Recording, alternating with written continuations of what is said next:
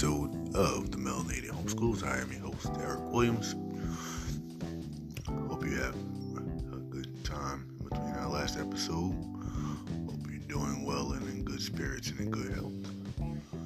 Uh, tonight, I'd like to hit on a quick topic of homeschooling versus distance learning. Um, I think a lot of people, when this situation with new school year came with the COVID a lot of people had the idea that they would just go into homeschool mode while still sending their children to the public schools, not realizing that there are still guidelines and rules that they still require you to follow, even though you are in your home. They still expect you to be on their time, on their schedule, dressed uh, quote unquote appropriately, and ready to learn rightfully so. That's what you choose when you decide to send children to public school. There's a certain standard set. And I think a lot of people thought it would be more lax. It would be more, hey, we'll just go online and do it as we go and make up the rules as we see fit. And that's not the structure of public schooling. There's times to be there. There's homework assignments that are due when they are due.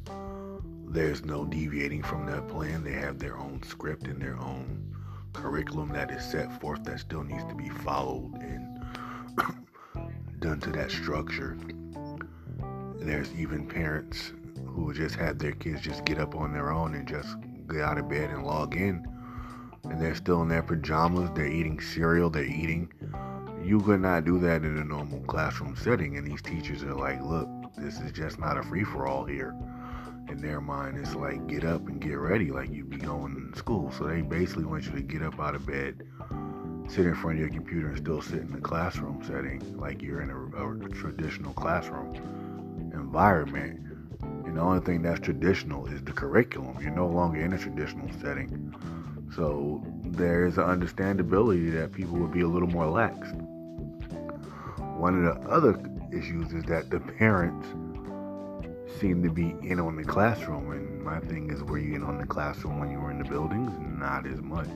And they're getting upset and outraged at some of the things some of the teachers are saying, but the teachers have been saying this and doing this for years, which is a lot of the reason a lot of people choose to homeschool. So now uh, that's one of the bright sides is that people get to see really what their children are taught, how the teachers truly do treat some of them, and how the teachers choose choose favorites and how they really run their classes and if that's good for your child or not. You get to see that up close and personal. Whereas homeschooling, again, you set the tone, you set the pace, you set the curriculum. Your child does not have to necessarily be up by 8 a.m. unless that's what you put into place. If you don't start till 10 a.m., your child doesn't have to be up till 10 a.m. If your child's comfortable doing it in his jammies and he can do it and get it done and that works for you guys, you can do that. There's no teacher that's going to come and say, hey, why are you eating cereal right now? Why aren't you in your pajamas? Or why aren't you doing this and that? Because you set the pace, you set the environment. The standard's been set since last year, last school year, or if you're just starting, you set the standard when the school year started. So there's really no surprises, no uptick of hey, what's going on here? And I'm noticing that that has surprised not only the teachers but the parents as well the parents and the teachers have a separate expectation. Rightfully so, they're on two different ends of the spectrum. As a teacher, you're following what you're taught and your training and what you have expectation for a classroom to look like. As a parent, you're adjusting and trying to adjust and get by with still figuring out what works for your child, being that things are going to be different from them how they normally have been. So it's give and take on both sides, but that is one of the main things I noticed that people seem to have confused distance learning with homeschooling. And the sim- there are a few similarities, like again, you're online, you're not in a physical classroom, it's computer work. But the agenda of the class and the setting of the class and the pace of the class is totally different. They're not one and the same. So just keep that in mind as you push forward and continue along. Or you have friends who are calling you and asking you, or saying they don't understand why the teachers aren't doing this or doing that or seeing things your way. You have to explain to them, just let them know that homeschooling and distance learning are not one and the same. The expectations are still different. So just let them know that There might still be time to opt out, there may not. You can always pull your kid out at your discretion. Sure there'll be they have work they have to make up. I'm sure that they've done later. But just let them know that that's one of the advantages of homeschooling that you don't have to follow the curriculum to the core. You don't have to follow their schedule, their guideline to the core. And oftentimes it's more comfortable and more productive for your child. So again, thanks for your time. Thanks for listening. Glad you gave me your ear. Hope you hear this. And peace, tranquility, and love. Have a good night.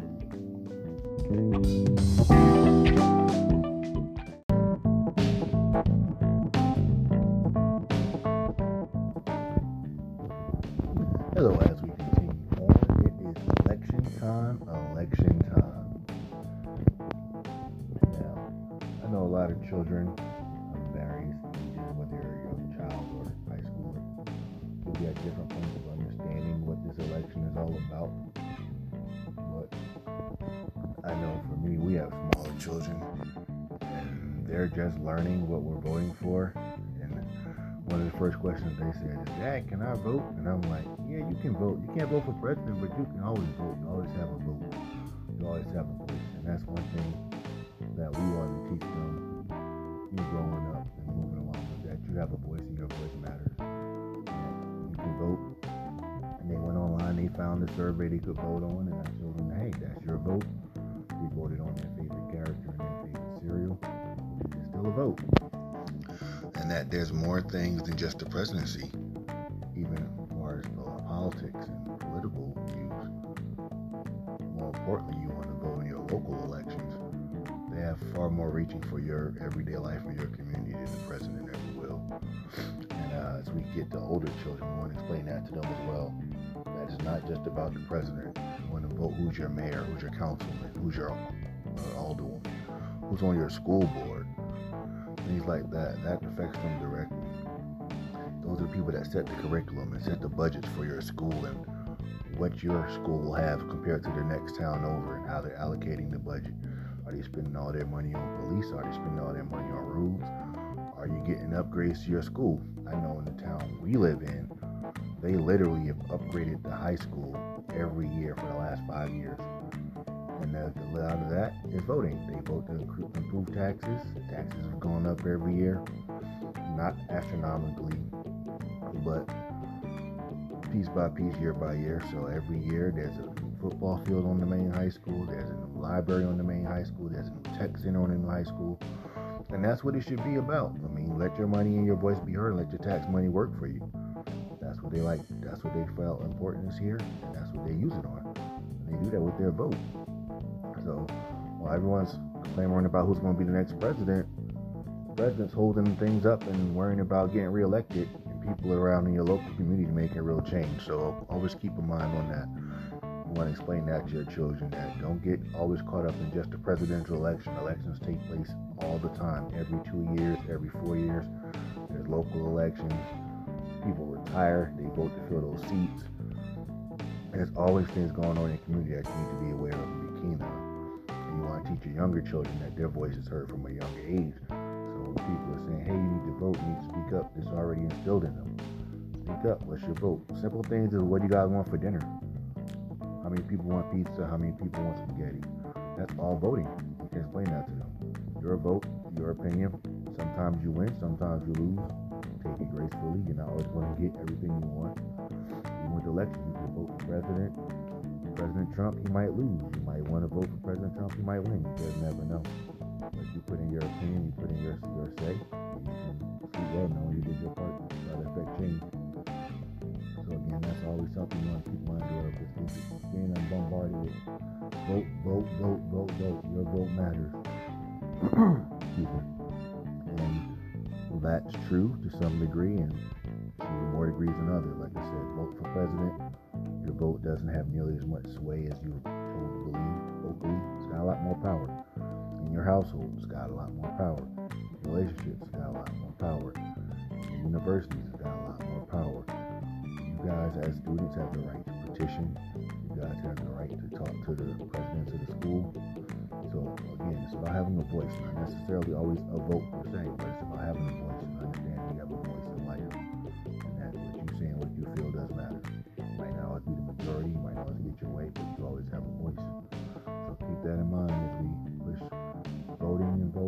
Your voice heard. We want to start at a young age, let them know that they matter and that they count. But also take the bitter with the sweet.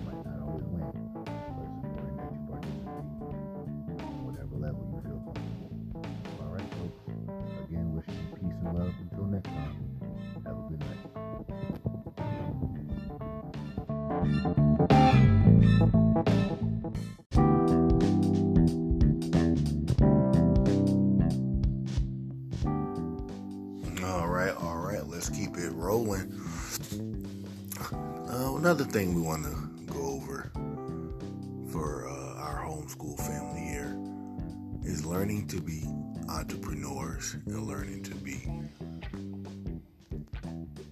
able to use our talents and our gifts to influence our financial outcomes.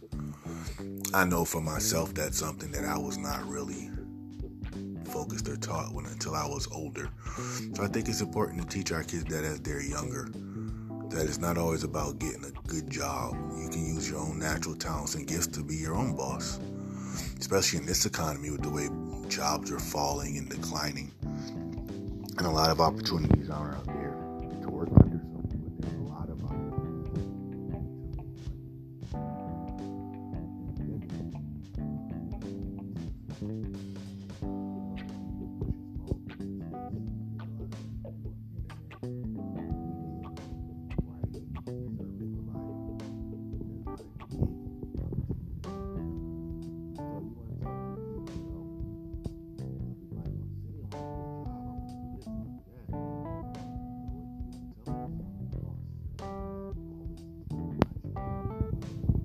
have a son who loves baking.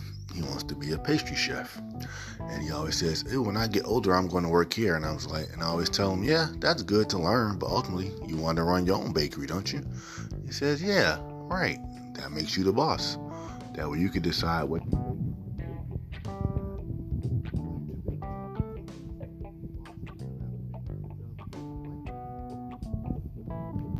So it's always about learning how to focus and get them to understand their empower their own power and empowering them, and that they don't always want to serve under someone